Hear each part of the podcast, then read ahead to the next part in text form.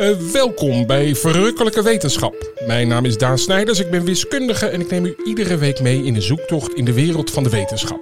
Eindelijk een podcast voor iedereen die ooit een keer waarom heeft geroepen. Een vrolijke podcast die afdaalt in de diepste spelonken op zoek naar al het moois dat wetenschap ons kan leren. Iedere week hebben we één vraag en één gast die ons hopelijk een stapje dichter bij de ultieme waarheid brengt. Vraag van vandaag: Wanneer vinden we buitenaards leven?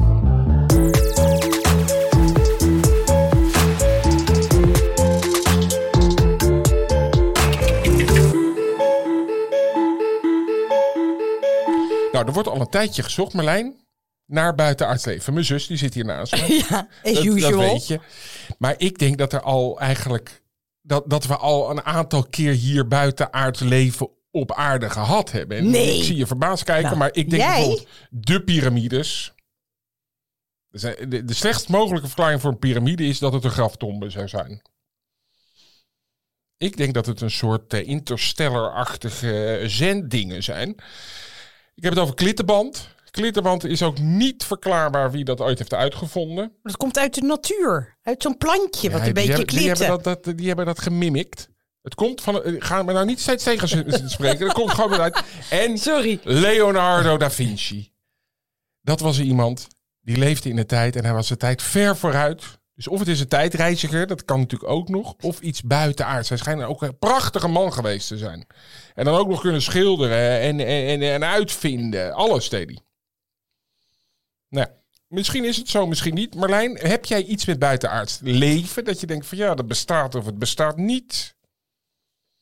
Nou, het is een van de dingen waar ik zo heel graag bewijs voor zou willen zien. En ik vind het ontzettend intrigerend. Ook met graancirkels en dat soort dingen vind ik reuze spannend. Ja, dat is al een beetje ontkracht, hè, graancirkels. Een beetje 1980 is dat. hey, nou, daar zit ik dus nog in, daar in zit je nog 1980. En wat zou je doen als het dan bijvoorbeeld nou CNN en eh, ze, ze komen morgen? Ze komen morgen. Het buitenaards leven is onderweg. We zien ze aankomen. Morgen zijn ze hier. Nou, ik, ik zou klaar zitten. Voorbereidingen? Ja, nou, eh, eh, een lunch. Oké, nou. Ja, een, ik een zou niet- broodlunch. Hey, hartstikke goed. Ehm, we gaan het eh, even kijken of wij al deze aannames of die wel kloppen. En de, de meeste zullen wel onderuit geschopt worden. Eh, vandaag is onze gast. Eh, Milo Grootjen. Milo is sterrenkundige en ook hoofd van het planetarium van Artus. Yeah. En expert in alles wat buitenaards is. Milo, ik had die vraag aan het begin een beetje scherp gesteld. Namelijk, wanneer vinden we buitenaards leven? Daar zit al een assumptie in van we vinden het op een gegeven moment zeker. Is het een kwestie van tijd? Ja, laat ik hem dan nog even wat scherper stellen. Misschien is het er al, hè? Wie weet. Misschien eh, ja, lopen ze hier allemaal wel rond. Of wat- Onzichtbaar in- voor ons. In, in, nou, in wat voor vorm eh, dan ook. Oké, ja. oké. Maar, maar, ik... eh, ehm, het ligt er een beetje aan of wat we, over buiten, eh, wat we onder, onder buitenaards leven verstaan. Maar ik, ik denk tussen de... Als het bijvoorbeeld in ons zonnestelsel zou zijn... Tussen de 30, 50 jaar... Moeten we dat dan toch wel gevonden hebben, hoor. Dat is dan natuurlijk eigenlijk belachelijk kort. Ja, dat is En heel snel. hebben we 200 jaar gezocht of zo. Mhm. Misschien nog wel minder eigenlijk. Op 3,5 miljard jaar. En dan, dan hebben we al iemand gevonden. Dat En betekent dan nog als- in als ons we- leven. Maar mag ik dan zeggen van als dat zo is, dan wemelt het dus van het leven in het hele al. Want dat, dat kan bijna niet anders dan toch? Dat sowieso.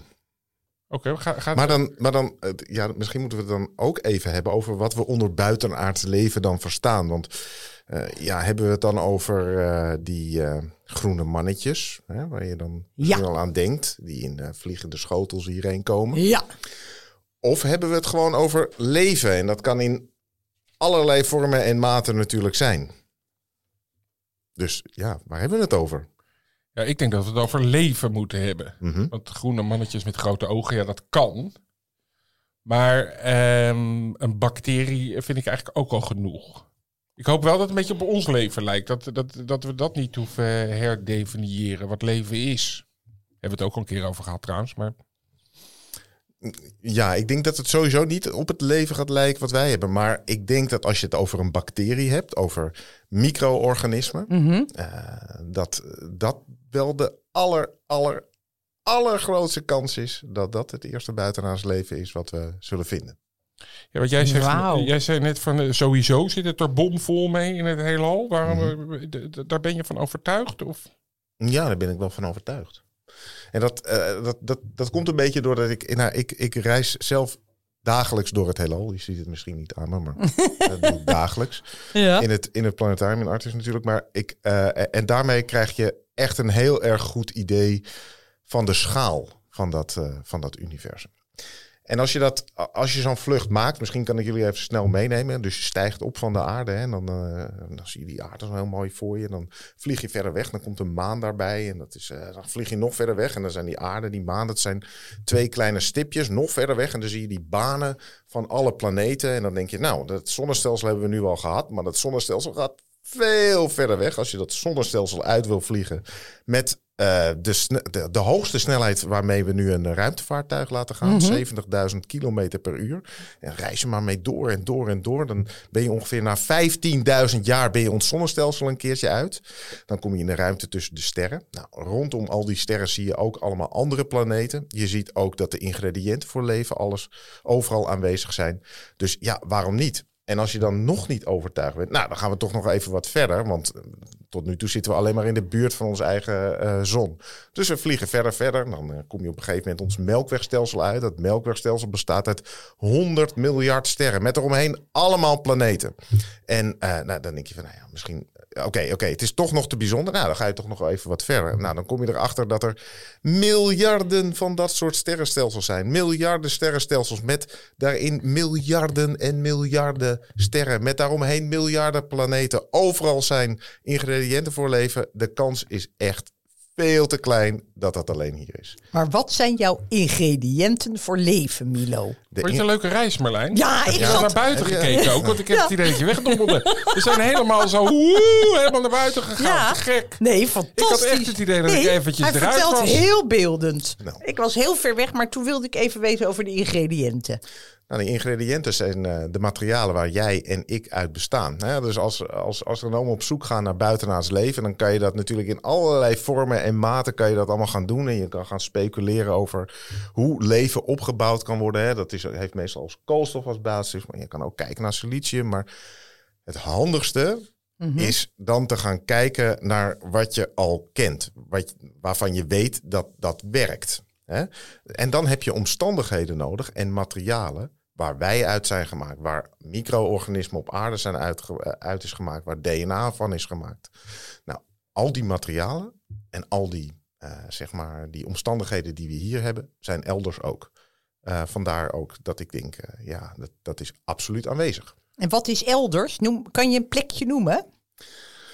Ja, dat, dat, kan eigenlijk, dat kan eigenlijk overal zijn. Alleen Oh, eh, ehm, je, in ons zonnestelsel kan dat zijn. Dat kan in, rondom een van de, op een van de planeten rondom een andere ster in ons melkwegstelsel zijn. Ehm, dat kan bij een heel ander melkwegstelsel is, wat miljarden lichtjaren hier vandaan eh, eh, ligt. Ehm, ja. Ja, er zijn, er zijn er al wel een aantal ontdekt waarvan ze zeggen die staan in ieder geval zo dicht bij een ster dat dat daar mogelijk zou kunnen zijn. Eh, ik wil nog eventjes terug naar, naar een, een wat rustigere tijd en dan heb ik het over de eind van de 19e eeuw. 1870. Had je astronoom Percival Lowell. En toen was de telescoop nog niet zo goed. En toen dachten ze dus dat op Mars nog leven was. En dat ze ook kanalen en allerlei bouwwerken konden zien op Mars. Nou, dat zou natuurlijk wel gaaf zijn als gewoon op die planeet. En ik, ik zie dat Milo een Ja. tekeningetje erbij Ja, pakt. Dit is niet even. voorbereid, mensen. Nee, een tekening. Oh ja, met allemaal... Neem En- even de luisteraar mee, Marlijn. Dit is een podcast. Je, je ziet Mars en daar over het land zijn allerlei Is dit kan- waar ik het net over had? kanalen. ja, dat is waar je het net over had. Dat is wel heel En dat zijn waterkanalen. Dat zijn, eh, je, je- je- dat, dat hangt er vanaf aan wie je dat vraagt. Oh. Vraag je dat aan Lowell of vraag je dat aan eh, eh, iemand die die kanalen eerder heeft waargenomen? Dat was namelijk de astronoom Schiaparelli. Een Italiaanse. En wat dacht Schiaparelli? Giovanni, hè? Giovanni Schiaparelli, die, eh, die zag die eh, kanalen. Hij noemde die canali. En dat is in het Engels verkeerd vertaald naar canals. Eh canals is namelijk iets wat gemaakt is door eh, wezens. Zoals ja, onze grachten. Ja. Kanalen ook, Marlijn. En, en kanali, dat zijn meer geulen op het oppervlak. Dus waar Oh, Schiaparelli het over had, is die, die keek naar Mars, die dacht structuren te zien eh, waarin die eh, ja, dus water over het oppervlak zag lopen in geulen. En Lowell heeft dat doorgetrokken van, ja, nee, nee, nee, nee, nee, nee, dat is een eh, buitenaardse beschaving. Ja, Ik vind dat echt wel jammer hoor. Dat, dat, dat durf ik best toe te geven. Dat er niet op al die planeten leven. Dat zou toch te gek zijn? ach als je daar heerlijk. uh, s'nachts die, die steden Ja. op ziet lichten. Ja. daar op Mars. Ja, Mensen- ik zou dat ook Dat zou ik ook veel leuker En dat je gewoon, in plaats van dat je naar Australië gaat, dat je gewoon een dagje naar Mars. Ja, Ja, en wat dacht je van wereldvrede? Dat heb Nou, je dat- meteen natuurlijk. Want dan Nee. zijn wij tegen hun. Dat krijg je wel. Dan is het Ja, ons tegen ja, Mars, denk ik. We hebben nog een gemeenschappelijke vijand nodig. Ja. Ja, ik heb het alweer helemaal kapot gemaakt, dat droompje. maar eh, goed, du- dus dat was met een telescoop kijken naar Mars, wat je kon zien. Waar jij het net over had, Milo, is dat we veel verder kijken en dan toch kunnen zien of daar leven zou kunnen zijn. Nou ja, eh, je kan kijken of de omstandigheden ergens eh, goed genoeg zijn dat er leven zou kunnen bestaan. En dat begint voor astronomen vaak eh, door te zoeken naar ja, een soort van tweede aarde. Hè? Dus, eh, en dat is nog niet zo lang dat, eh, eh, dat het mogelijk is. Sinds 1995 is de eerste exoplaneet gevonden. En exoplaneten worden gedefinieerd als een, ja, een, een, een planeet die om een andere ster heen draait. Nou, dat, dat kan je op verschillende manieren kan je dat vinden. En de meeste van die exoplaneten worden gevonden als een soort mini-zonsverduistering. Jullie weten wat er gebeurt als met een zonsverduistering. Hè? Dan komt de maan zo voor de zon en die Ja. zie je dan afgedekt. Ja, dat en hebben we dan... een keer gezien in Frankrijk. Was te gek. Mooi, hè? Totale. Ja, toen viel het ook helemaal stil. Ja, ik was Midden op de dag was heel bijzonder. Ja, ik had dat ook geprobeerd en eh, ik heb daar natuurlijk nogal wat interesse in. En het was weer bewolkt. Dus de tweede keer en toen was het weer bewolkt. De derde keer was het wel gelukt in 2006 in Egypte. Dat was heel mooi. Nee. Maar Maar, die, eh, dat, is, dat is een eclipse, die hele zon van ons. En de zon is ook een ster, hè, die wordt dan eh, helemaal eh, bedekt. Nu moet je je voorstellen is dat die astronomen, de, de, de telescopen zo gevoelig zijn dat ze naar zo'n ster kunnen kijken. En als er dan zo'n klein planeetje voor beweegt, dus, dus maar een heel, heel erg klein stipje. En dat staat ook nog eens heel erg ver weg. Mhm. Maar dan kunnen ze meten dat er een kleine lichtintensiteitsverschil is. Dus op het moment dat zo'n planeetje ervoor gaat, dan straalt die ster gewoon iets minder licht uit. Nou, als je dat, dan kunnen ze heel nauwkeurig meten. En dan kan je dus zeggen dat er een planeet omheen draait. Maar Ja.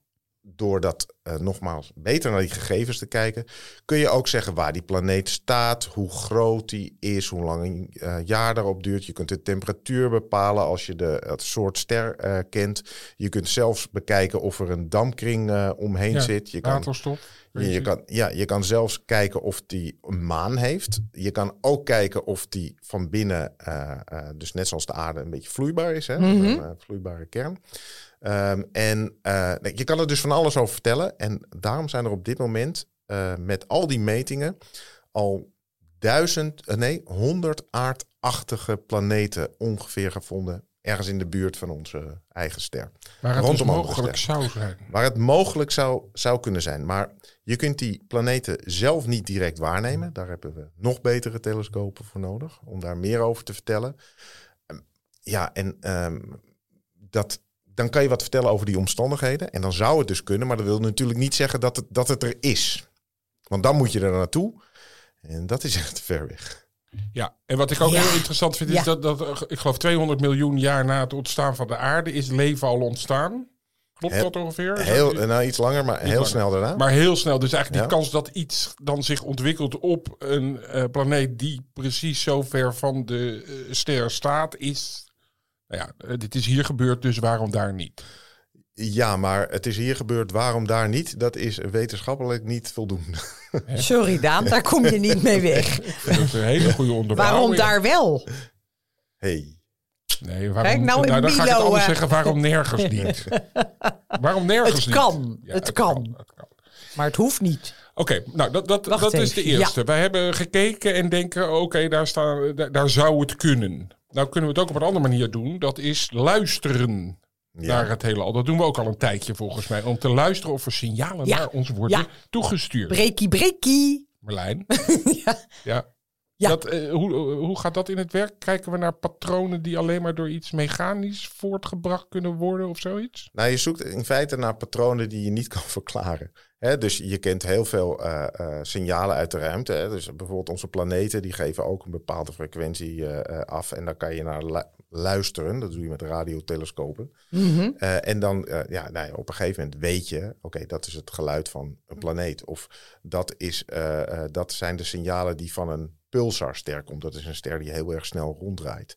Oké. Eh, dat is eh, de achtergrondsignalen signalen is van, een, van een gasvormige nevel. Dat, dat kan je allemaal zien, zeg maar, met telescopen. Ja. En wat, je- wat je, eh, waar je eigenlijk dan naar op zoek bent, en dat is bijvoorbeeld voor eh SETI, dat is een bekende, de Search for Extraterrestrial Intelligence. Dat wil zeggen, die zijn op zoek naar signalen die, die, die afwijken, die, die je gewoon niet kan verklaren. En dan het liefst signalen die zich herhalen. Want ja. Ja. je kan één keer iets sturen en dan is het weg. En, eh, ja, eh, je, moet dat wel herhalen, want anders is het een beetje, beetje flauw. Dan moet je maar net luisteren, zeg maar. Ja, want dat is dat wauw. Wauw uit 1977. Ken jij dat wauw geluid? Nee, ik heb geen wauw. Iemand schreef dat, ik heb het hier, dat kan je zien. Die, die heeft dat geanalyseerd. Dat was in 77. Jerry Amon eh, uit eh, Amerika, Ohio State University. En die luisterde dus ook naar de ruimte. En die zag op een gegeven moment, dat, voor ons is dat eh, een 6, een 2, een E, een 3 en Ja, een 5. ja. Maar dat is dus een combinatie waarbij hij in de kantlijn schreef: Wauw! Kijk, daar staat hij. In de kantlijn. Wauw. En dat was een Ja. signaal dat kon Ja. eigenlijk alleen maar. Of eh, nou, laat ik het anders zeggen, want ik zie je al heel kritisch kijken, Milo. Eh, Stre- streng ook. ik, ga- ik ga het zo zeggen. Dat is onverklaarbaar, dat stukje waar die wauw zei. Daar, daar, daar weten we niet van waar dat vandaan komt. Ja, dat klopt. Hij, eh, eh, hij zag dat. Eh, op, op zo'n plot. En dan staat, staan er opeens, nou, op dat plot, als je daarop kijkt, zie je allemaal getalletjes. Ja. En, dan, en dan zie je opeens wat hoofdletters en wat andere getalletjes staan. En daarom heeft hij heen, eh, omheen gekringeld. Wauw! Nou, dat had ik ook gedaan. Wauw, want dat is een signaal die je niet thuis kan brengen. Het, is een, het was een heel erg krachtig signaal. Het kwam eh, uit de buurt van eh, sterrenbeeld Boogschutter. Nou, dat zegt niet zoveel, maar daar kwam het vandaan. Dat kwam aan een, dat gedeelte van de hemel vandaan. En hij kon gewoon niet verklaren wat het was. Ehm, en het was een signaal op een frequentie waarop het handig is om signalen uit te zenden als je wil dat die ook wil worden opgevangen. Dat noem je de zogenaamde 21 centimeter lijn. Waterstof eh, 21 centimeter lijn. Als je daarop uitstuurt, dan, ja, dan daar verwacht je dat soort dingen. En ehm, op dat moment moet je gewoon op zoek gaan naar eh, wat is het. En heel lang hebben ze dat niet eh, eh, kunnen, kunnen, kunnen verklaren. En dan eh, toen kwam er toch rond de eeuwwisseling een verklaring dat zo'n signaal zou kunnen komen van een waterstofwolk om een komeet eh, heen. Maar die komeet die eh, was er niet in eh, 1977. Ehm, en toen hebben ze toch nog langer eh, gezocht. En toen kwam er uiteindelijk eh, twee nieuwe kometen die waren ontdekt. Die, als je dat terugrekent, hadden die daar in de buurt eh, kunnen staan. maar dan wordt het een soort detectief, eh, de- detective Ja, verhaal. Heerlijk. Want, want ja, dan gaan die astronomen weer met elkaar in, in conclaaf van... ja, die, die komeet kan daar wel staan... maar die kan helemaal niet zo'n signaal produceren... zoals dat op dat papier staat. Dus dit is wel op dit moment het... Ja, eh, het, het, het bekendste en het, eh, het grootste voorbeeld van eventuele signalen uit de ruimte. Nog Maar jij zei net dat het herhaald moest worden. Hoe vaak heeft hij dat wauw gehoord? Eén keer. En dat is het, dat is het Oh. andere. Mhm. Het, het kwam maar één keer. En ehm, ja, dat is, een, dat is een beetje stom. Dat is, eh, stel dat wij contact zouden zoeken met... Ja. eh, Ja, ik heb het Ehm, gedaan. Ik ga weer naar huis. oké. Ja. En nu ga ik een biertje drinken, Ja. want ik heb er nou weer genoeg van. Ja, Nou, misschien zitten die, eh, die wezens eh, waarnaar je dat stuurt... eh, misschien zitten die wel net in een tijdperk... waarin ze helemaal geen technologie hebben om dat, eh, om dat te ontvangen. Dus dat moet je wel een eh, paar duizend jaar gaan doen of zo. maar zenden wij ook? Ja, dat komt zo, Marlijn. Pardon. Eh, wij zenden ook dingen, Marlijn. ja, dat is een mooi bruggetje. Hey, Ja. ehm, laten we daar eens inderdaad naartoe gaan. Want wij, want wij laten ons daar eh, ook eh, goed leiden. We zijn daar ook volgens mij in 77. Dat jaar komt de hele tijd terug. Ja. Hebben wij ook wat de ruimte ingestuurd. En dat geeft ook wel een beetje aan wat amateuristisch het allemaal is. Ik wil, ik wil niet, niet lullig doen. Maar dat was toen een, een gouden disc. Eh, met daarop liedjes. Liedjes? Ja, een Ja. tekening van Oh ja, waar, je ons kan vinden. En, Marlijn, let even op, in 55 talen eh, een zinnetje. Wil jij die van ons even horen? Daar komt hij. Hartelijke groeten aan iedereen. Nou, Marlijn, dat is nu al, en dat moet nog 50.000 jaar, hè? Dat is nu al verouderd. Mag ik hem nog één keer horen? Hartelijke groeten aan iedereen. Het is Joan Haanappel. Hartelijke groeten aan iedereen. Mooi, hè? Kan. Ja. Ja, maar dit Wat is een eigenlijk... armoe. Nou ja, maar op een disket, op een, op een cd. Het is dus- nou nee, het is een gouden plaat, zodat hij Oh. eh, overblijft eh, bij hogere temperaturen. En daar staat dus ook een mooie eh, plattegrond op van waar wij dan zitten ten opzichte van Melkweg of van de zon. Ik weet het niet. Van, er moet iets zijn dat ze ons terug kunnen vinden. En hoe groot we zijn staat er geloof ik ook op. En, en dus di- dit soort leuke geluidsfragmenten. maar inderdaad, waar nou, jij daar het zullen ze blij mee zijn net daar. al over had, Milo. Dat eh, heeft een hele hoop stappen nodig. Dat zij inderdaad dan, als het daar komt, deze technologie hebben. Ja, ze moeten wel een platenspeler hebben Ja. natuurlijk. Ja. Nou, Dus dat is natuurlijk al. Als dat, als dat hier 300 jaar geleden was gekomen, konden wij er al niks mee. Nee, je gaat met allemaal dingen vanuit dat zij net zo ver zijn als wij. En als daar alleen maar een bacterie leeft, die heeft ook geen platenspeler. Nee. Maar eh, wat, wat is daar. eh, Want we doen er een beetje lollig over. Of vind jij het En ook- of? eh, of zeg je nee, dit is een heel serieus, eh, goed ding dat we dit verstuurd hebben. Nou, ik, ik zie dat vooral als een soort van eh, eh, marketing. Oké. Eh, maar, ik, eh, eh, want, maar er staan absoluut eh, dingen op die eh, in de wetenschap, zeg maar, die Mhm. hier gelden en die daar dan ook eh, zouden gelden. Maar ik denk dat je, als je echt een opdracht geeft aan wetenschappers om iets uit te zenden voor een buitenaardse beschaving waarin ze iets, waarvan ze iets mee zouden kunnen eh, krijgen, ja, dan, dan wordt dat echt anders aangepakt, eh, denk ik. Dus dit is een verzameling. En dit was er eentje, die gouden plaat was er eh, eentje uit eh, van, de, van de Voyagers. Er was er ook e- e- eerder één, de Pioneers. Die laat ik jullie hier zien. Ja, dat, is, dat, is nog, dat zijn twee, er staan een man en een vrouw naakt op. Dat was toen ook Ja, was, dat echt nat nee, dan. Dat, Dat, dat, dat oh, die ene heeft een dat- piemel. ja. Dat ze dat dan later daar op die, op die exoplaneet daar grappig over gaan doen of zo. Ja, dat, dat Heb je toch ook geen idee, hè? Nee. Maar goed, er waren mensen op tegen. Ja, dat kon echt niet. Maar als je, als je dus echt zo'n boodschap zou maken, ja, Ja. Ik, het- hoe zou je dat dan doen? Hoe, hoe maak je nou een boodschap voor een, voor een buitenaardse beschaving? Nou, waar ik zo bang voor ben, Milo, is dat wij eigenlijk helemaal niet zoveel te vertellen hebben ook. Nou, ik denk Wat het wel. zouden wij ze moeten leren? Nou, dat ja. vind ik een goede vraag. Eh, ik, ik denk dat eh, we heel erg ver komen met, eh, met jouw vakgebied. Wiskunde. Ja, Oké. want wiskunde is een taal die eh, hier geldt, maar die overal geldt. Overal in het universum kan je natuurkundige processen, alles wat je omheen ziet, eh, wa- wat je om je heen ziet, kan je met wiskunde kan je dat beschrijven. Dus ik denk dat als er een serieuze wetenschappelijke poging zou worden gedaan om Mhm. iets het heelal in te sturen, dan doe je dat met wiskunde. De stelling van Pythagoras. Ja, bijvoorbeeld. Maar ik, ik zat eigenlijk meer te denken aan welke informatie willen we dan overbrengen. Hè? Wat, zou, wat zou die andere planeet van ons kunnen leren? Wat, wa- waar zijn ze in geïnteresseerd? Ja, maar dat is toch gewoon, dat weet je dan toch pas? Nou, ik Je gaat een toch hele niet- existentiële vraag. Oké, sorry, maar ik, ik had het idee dat we hier ook. de- We sturen niet nu dagelijks een geluid uit. Snap nou, je? jawel. Zo'n wauw. Hebben wij ook een wauw? Wij sturen dagelijks eh, signalen de ruimte in. En het is, een, dat is heel interessant. Eh, het eerste ruimtesignaal wat eh, wij hebben verstuurd, ehm, dat was in eh, 1938.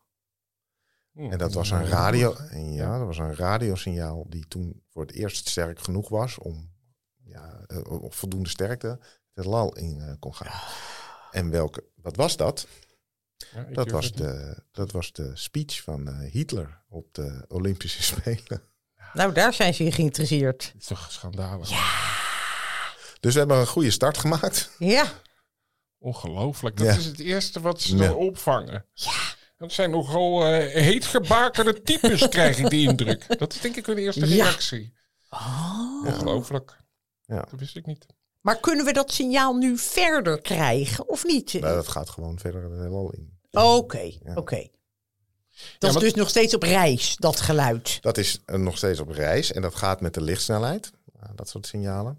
En er zijn, eh, dat, dat signaal is al voorbij andere sterren met andere planeten. Dus als daar andere wezens zouden zijn die dat geluid op zouden kunnen vangen en willen vangen, dan hadden ze dat Ja. kunnen. Als we maar niet de ideologie overnemen. Nee. Dat zou wel naar zijn Nee. dat we dat ook nog Ja. op ons konto hebben. Ehm, overigens zijn we nu ook nog bezig, Marlijn, met, met een nieuwe eh, tekening om ook weer te gaan versturen. Dat is het eh, Beacon in the Galaxy project. En daar hadden ze, hebben ze tekeningen ook weer van mensen gemaakt. En hoe Met groot broeken aan? zijn. Nee, ook weer naakt. En DNA staat erbij, wat ons DNA is. Dat is ook wel interessant. Maar dat hadden ze dus helemaal gecodeerd. En toen hebben ze het eh, een paar jaar geleden laten checken eh, door vijf Nobelprijswinnaars. Om te kijken of die eruit kwamen wat er stond. Dat is niet gelukt. Dus, dus voor ons is het zelf al niet te begrijpen wat er staat. Waarom moet je ook zulke ingewikkelde dingen doen? Doe Maar wat gewoon zou jij iets. sturen? Nou, weet ik. eh, Ja, nou ja, als ik Milo eh, moest geloven, moet dat iets wiskundig zijn. Dus dan zou ik gewoon misschien wel eh, a, a kwadraat plus b kwadraat is c kwadraat sturen. Ja, maar dat zegt toch niks over ons? Je wil iets informatie over ons wil je delen. nou, dan Van- denken zij, wie zijn, zitten daarachter, achter die formule? Nou, het is een beetje die mysterie scheppen. Nou, het is, het is denk ik Kijk. niet die mysterie. Het is gewoon, in feite is het je visitekaartje. Hallo, hallo, we zijn hier. Hallo, dat is eigenlijk hetgene wat je doet. Ja. Tenzij je ook nog een, een boodschap wil vertellen of wat dan ook. Nee, maar ik denk het eerste wat je, wat je hiermee doet, is aandacht op jezelf vestigen. Ja. En dat je, dat je eh, iets weet van het beschrijven van de natuur. Dat je dus iets overeenkomstig hebt. Van, want als zij Pythagoras zouden begrijpen, eh, ja, dan weet je, en wij ook, nou ja, dan weet je in ieder geval, we begrijpen samen Pythagoras. Ja, ik zou, zie het is helemaal niet zo heel gek hoor. Nee, ik vind het ook niet heel gek, maar ik... eh, ik Nee, jij was er zelf niet opgekomen als wiskundige. Nee, dat is waar. Maar dat geldt bij hun ook. Dus dan krijgen ze informatie die ze al weten. Daar zit ik gewoon heel erg mee. Maar goed. Ehm, maar nou gaan we nog eventjes terug. Want ik was begonnen. Dat vind ik ook wel mooi om die cirkel weer rond te maken. Met eh, de eigenlijk zijn ze. Of tenminste, jij zei eigenlijk zijn ze er al. Ik zei die piramides. Die zijn eigenlijk radiozenders. Daar kom ik nu mee. eh, die contact houden. En ze staan ook precies zoals het sterrenbeeld O- O- Orion. Orion. eh, in Egypte. Dus daar zit, eh, zit ook, moeten we ook een keer over hebben, Marlijn. Maar eh, is het zo dat, dat, er, dat er al hier op aarde waarnemingen zijn waarvan jij zegt. zou wel eens buitenaards kunnen zijn? Mm, eh, Nee, dat wil zeggen, ehm, laten, we het eens, ehm, laten we dat eens aan de hand bespreken eh, over een UFO. Ja, Wat is een UFO? Geef maar eens een antwoord. dat is een... een, een, een, Marlijn, denk heel goed naar wat je nu gaat zeggen. Volgens mij moet je zeggen iets waarvan we niet weten wat het is, maar het vliegt. Dat is ja, en wat niet, niet van aarde komt. Nee, dat, staat, dat, dat zegt de UFO helemaal niet. Sterker nog, want daar eh, ga ik nu even op inhaken. Ze, eh, tegen, tegenwoordig noem je het een unidentified aerial phenomenon. Ze willen van die naam UFO af, dus noemen ze het nu een UAP.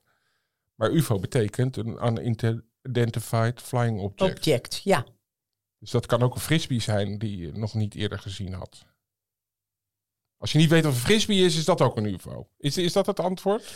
Een, Ja. een, een UFO, eh, daarvan, dat wil per definitie zeggen dat je niet weet wat het is.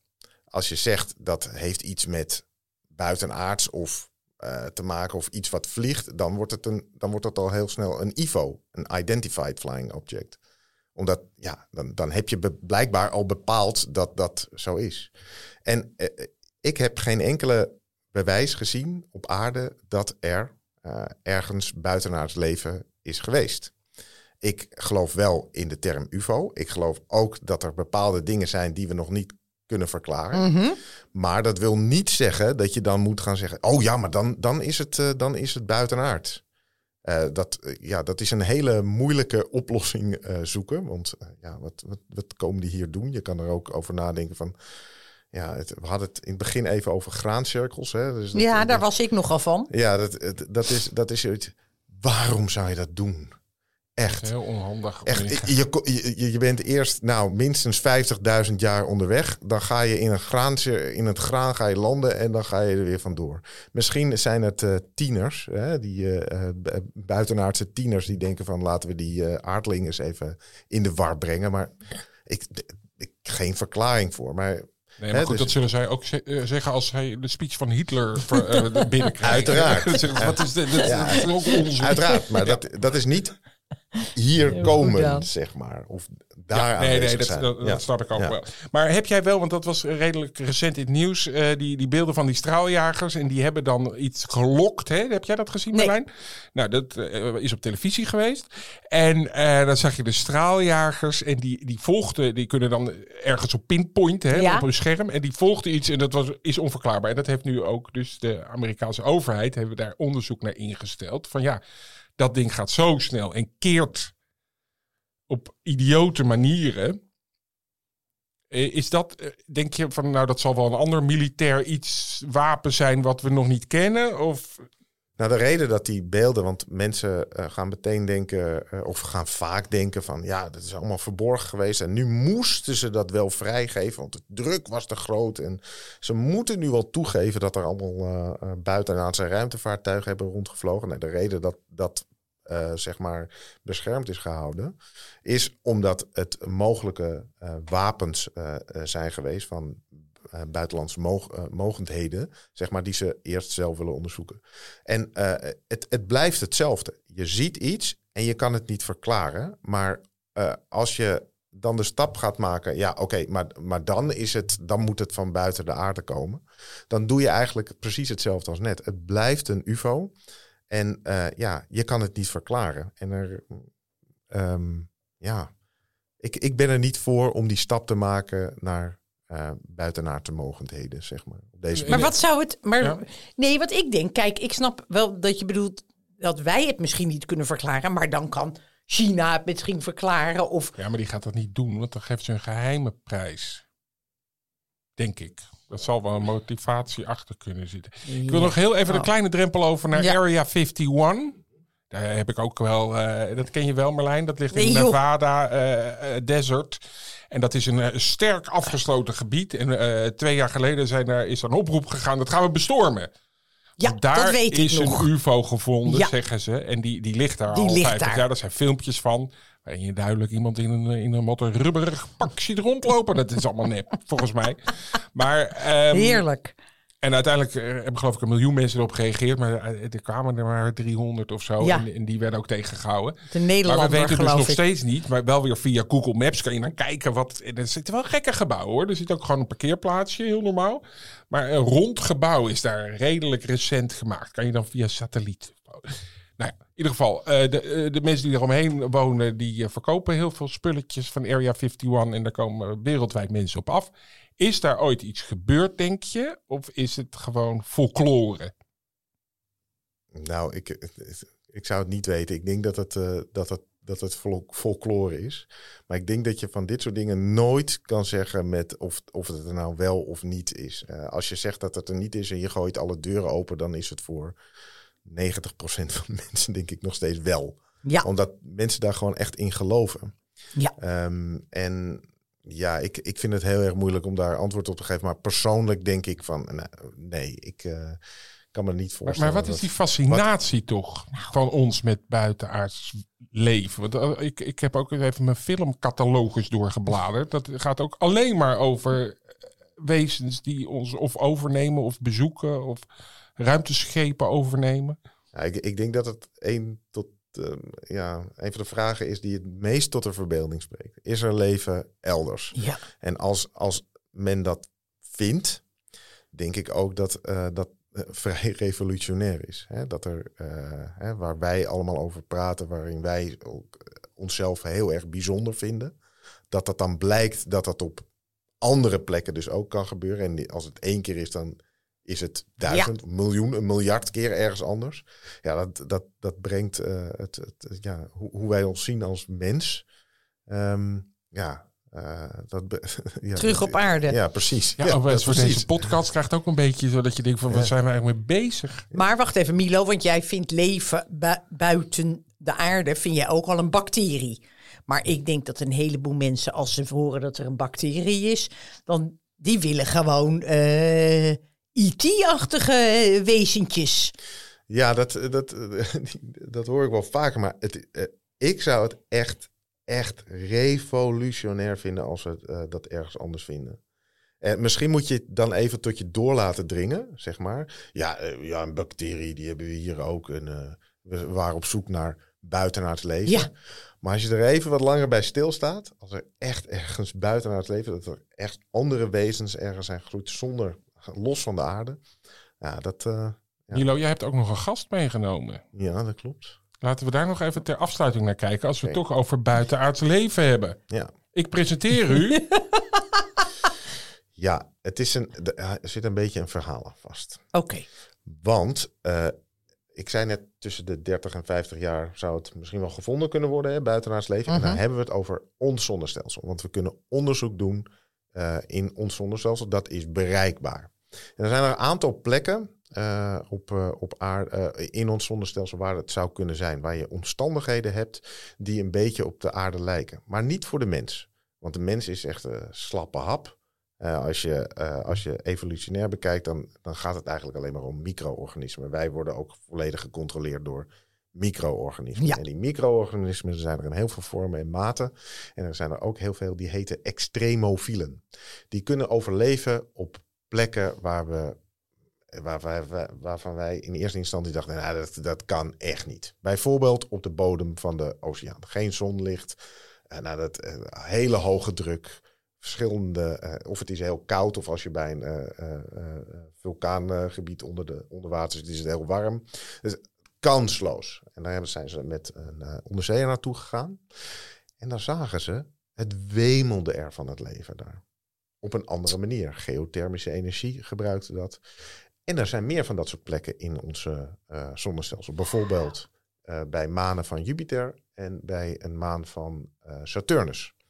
Dus dat zou daar best wel eens voor, voort kunnen komen. Dus als we op zoek gaan naar buitenaards leven, dan zoeken we in feite naar dat soort plekken Ja. waar dat soort wezens zouden kunnen voorkomen. En de gast die ik vandaag heb meegenomen, ik heb hier een, een, een ja, het is een buisje en een soort van knuffel en het is het beerdiertje. Dit buisje komt uit Micropia in, in Artis.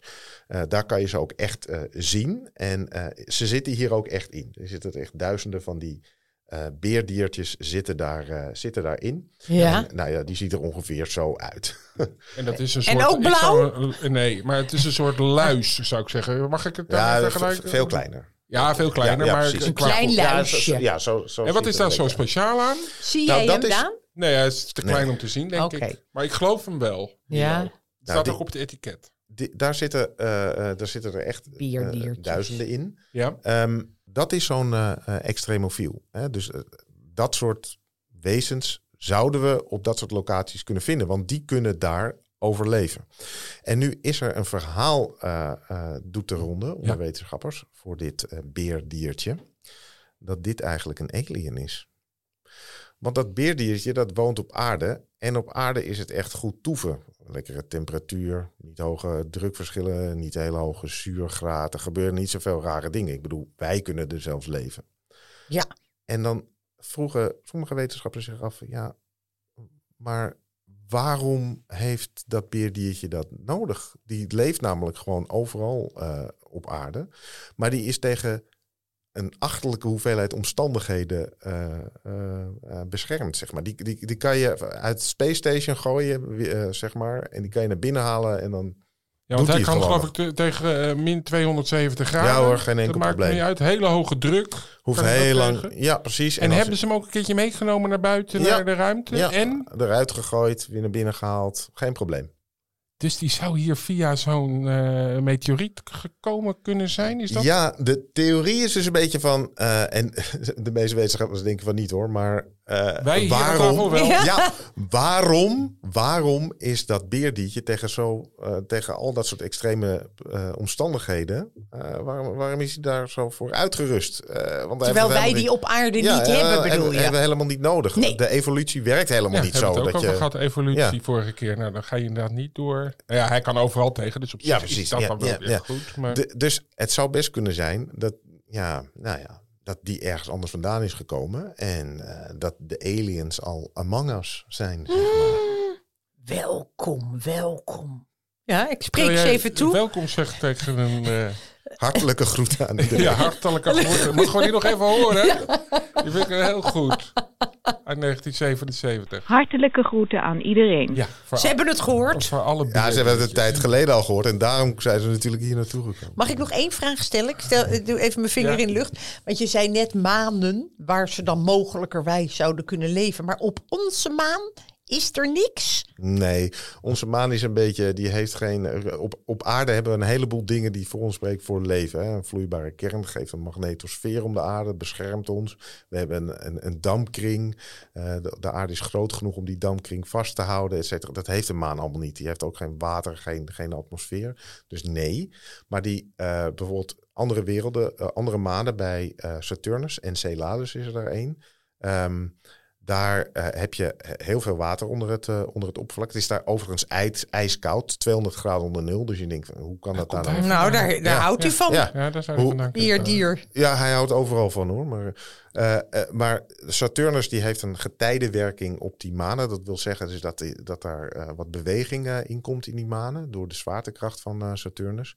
En daardoor heb je wel een hele ijslaag om die maan heen. Maar daaronder is, ehm, is het gewoon helemaal vloeibaar. Dus er zit een gigantische oceaan onder dat ijs.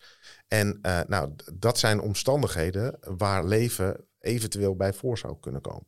Ja, daar ga ik mij op richten. ervan, Het wemelt. Hoe heette die ook alweer? Die, die maan? Ja? Enceladus. Enceladus. Milo Grootje, ik dank je heel erg voor je komst. Ik praat nog even na met mijn zus. Bedankt, Milo. Stel, we vinden het. Ja. En ik heb nu zeker, zeker na dit gesprek. Ik weet het zeker. kwestie Nog voordat ik dood ben ook nog. Ja, dat denk ik ook. Ja. Is dat geruststellend? Als er ergens anders leven zou zijn? Nou, ik vind het ik vind het niet geruststellend, maar ik vind het ook niet griezelig. Ik vind het juist heel mooi dat er ook op andere planeten iets kan leven. Ja.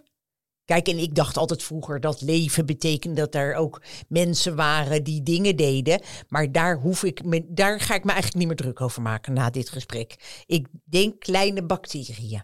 Ja, of, en daar hebben we het nog helemaal niet over gehad. Het is precies hetzelfde als hier. Ach nee, joh. Ja, dat is een soort spiegelplaneet. Ach, nee. Vind Nou, ik ook daar een geloof- hele, hele goede... nee, dat vind ik naar. En wat, wat ik nog even wilde zeggen, ja, dat is ook verschrikkelijk. dat je elkaar tegenkomt en dan steeds Ja. hetzelfde doet. Even nog over Superman. Hè, die komt van Krypton.